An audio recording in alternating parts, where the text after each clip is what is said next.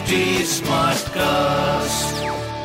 आप सुन रहे हैं एच डी स्मार्ट कास्ट और ये है लाइव हिंदुस्तान प्रोडक्शन नमस्कार मैं हूँ इंदिरा राठौर। और मैं हूँ नेहा सेमवाल। हम लाइव हिंदुस्तान अनोखी की ओर से लेकर आए हैं एक खास पॉडकास्ट लव यू ज़िंदगी। इसमें हम चर्चा करेंगे सेहत की कुछ मन की और कुछ तन की। इसमें खान पान फिटनेस के अलावा न्यूट्रिशन को लेकर भी बहुत कुछ होगा।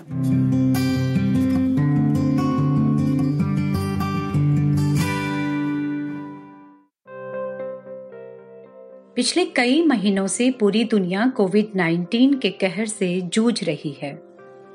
अब तो हमने इसके साथ जीने की आदत भी डाल ली है। अच्छी बात यह है कि इससे ठीक होने वाले लोगों की रफ्तार बढ़ रही है।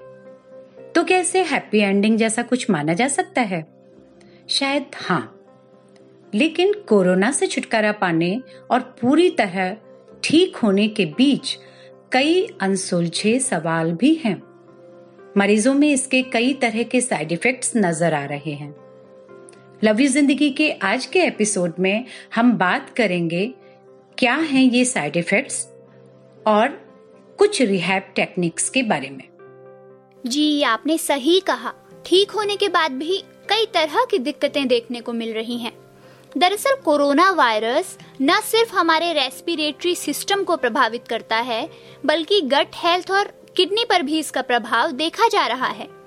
कुछ सीरियस पेशेंट्स में साइटोकाइन स्ट्रॉम देखा गया, जिसमें इम्यून सिस्टम इतना प्रभावित हो जाता है कि शरीर के खिलाफ काम करने लगता है। ये शरीर के हर अंग को नुकसान पहुंचाता है। ऐसे ही प्रभाव इन्फ्लुएंजा, सार्स और मर्स कोवी में भी देखे गए थे। हाँ नेहा, हालाँकि आंकड़े देखे जाएँ तो सीरियस केसेस में ज़्यादातर पैंसठ से ऊपर के लोग ज़्यादा हैं। या फिर ऐसे लोग जो पहले से ही डायबिटीज़ कैंसर या हार्ट प्रॉब्लम्स से जूझ रहे थे। किंग्स कॉलेज लंदन के रिसर्च ग्रुप ने एक कोविड 19 ट्रैकर ऐप बनाया। इसमें मरीजों ने छह हफ़्ते तक रोज अपने लक्षण दर्ज किए। इसमें ये देखा गया कि ज़्यादातर मरीजों में पहले लक्षण ठीक होने लगे और फिर अचानक दोबारा लक्षण तेज़ी से उभरे। इसके अलावा पोस्ट कोविड लंग डिज़ीज़ के मामले बहुत बढ़े हैं। हाँ मसल्स, पेन और सांस में तकलीफ़ जैसे सिम्टम्स सबसे कॉमन है। बहुत से पेशेंट्स सीढ़ियाँ चलने में हाफने की शिकायत कर रहे हैं। मुंबई के एक डॉक्टर ने कहीं बताया था कि ठीक होने के डेढ़ दो महीने के बाद भी उन्हें बहुत कमज़ोरी महसूस होती है। वे सीढ़ी ठीक से नहीं चढ़ पाते। इसके लिए उन्होंने दोस्तों से मदद ली, घर पर भी कुछ ब्रीदिंग टेक्निक्स आजमाई और एक डिवाइस इंसेंटिव स्पाइरोमीटर यूज़ किया, जो फेफड़ों की क्षमता बढ़ाने में मददगार है। विशेषज्ञों का मानना है कि कोविड 19 से उबर चुके मरीजों को ठीक होने में दो से आठ हफ्तों का वक्त लग सकता है। हालाँकि उनकी कमज़ोरी थोड़े ज़्यादा समय तक बनी रह सकती है।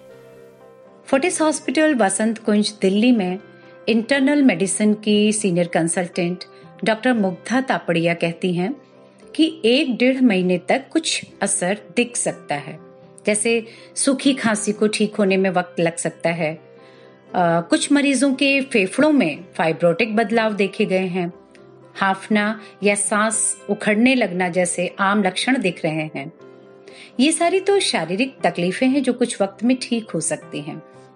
इसके अलावा मेंटल हेल्थ पर भी बहुत नेगेटिव असर इसका दिख रहा है, क्योंकि लंबे समय तक पेशेंट को आइसोलेशन में रहने के लिए मजबूर होना पड़ रहा है। कुछ पेशेंट्स को कंसंट्रेशन प्रॉब्लम्स हो रही हैं।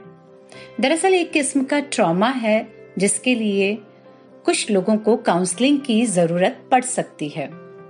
आपने मानसिक सेहत की बात की तो मुझे ब्रिटेन में, हाल ही में की गई एक रिसर्च याद आ रही है, जिसके मुताबिक कोविड 19 से पीड़ित अस्पताल में भर्ती होने वाला हर चौथा व्यक्ति पीटीएसडी यानी पोस्ट ट्रॉमेटिक स्ट्रेस डिसऑर्डर और डेलीरियम जैसी मानसिक समस्याओं की चपेट में आ सकता है।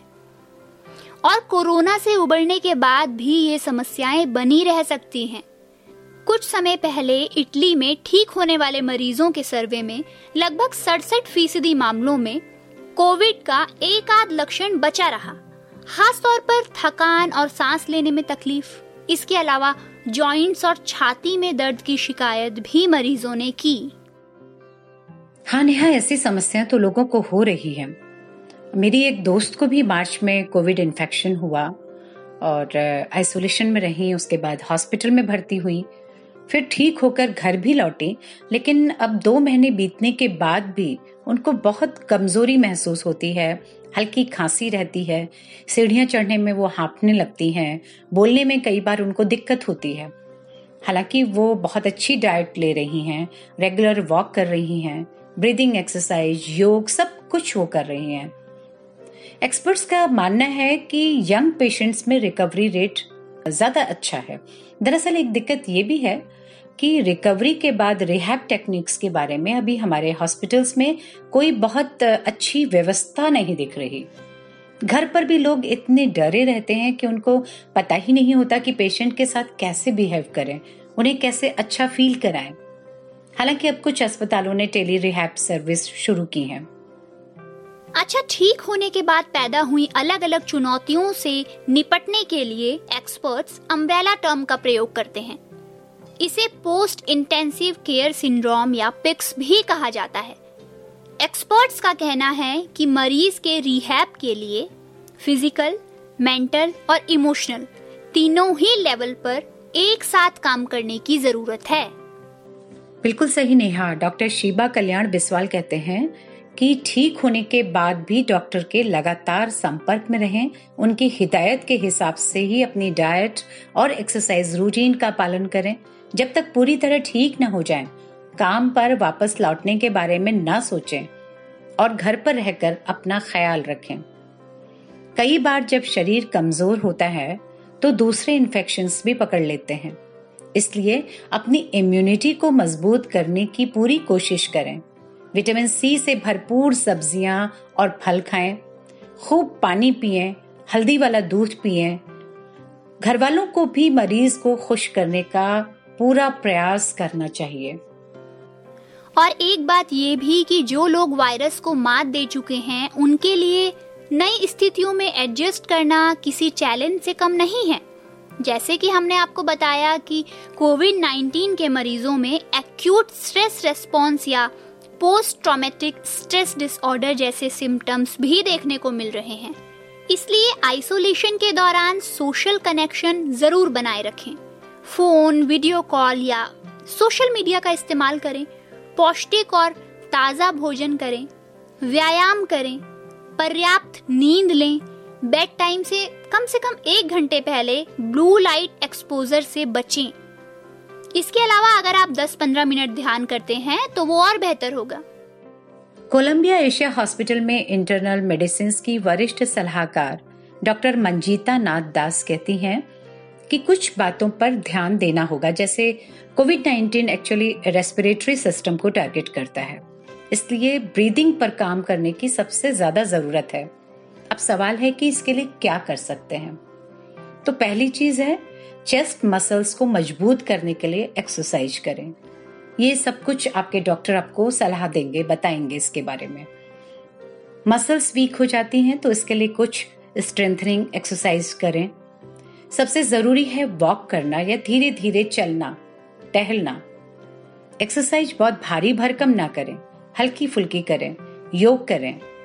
और एक्सरसाइज के पहले और बाद में हार्ट रेट और ऑक्सीजन का लेवल भी चेक करें। सामान्य जो ऑक्सीजन सेचुरेशन होता है वो 96 से 100 परसेंट तक होता है। और एक्सरसाइज के दौरान ये 88 परसेंट से नीचे नहीं जाना चाहिए। रिकवरी के दौरान सही खान पान भी ज़रूरी है। डाइट अच्छी होगी तो क्रॉनिक सिचुएशन में भी जल्दी आराम मिल सकता है।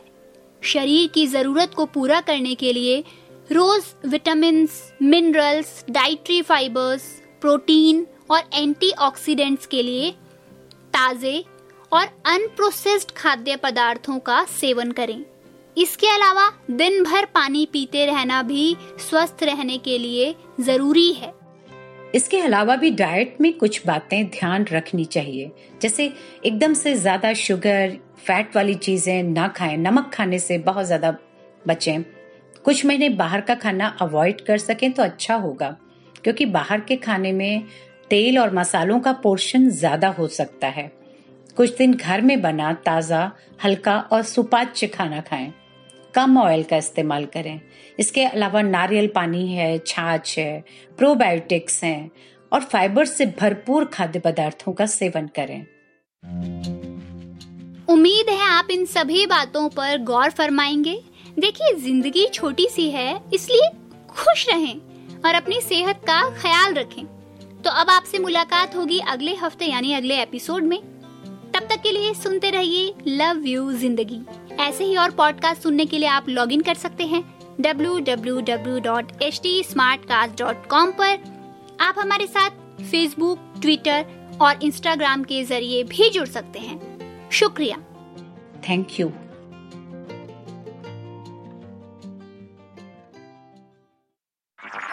आप सुन रहे हैं एच डी स्मार्ट कास्ट और ये था live Hindustan production smart cast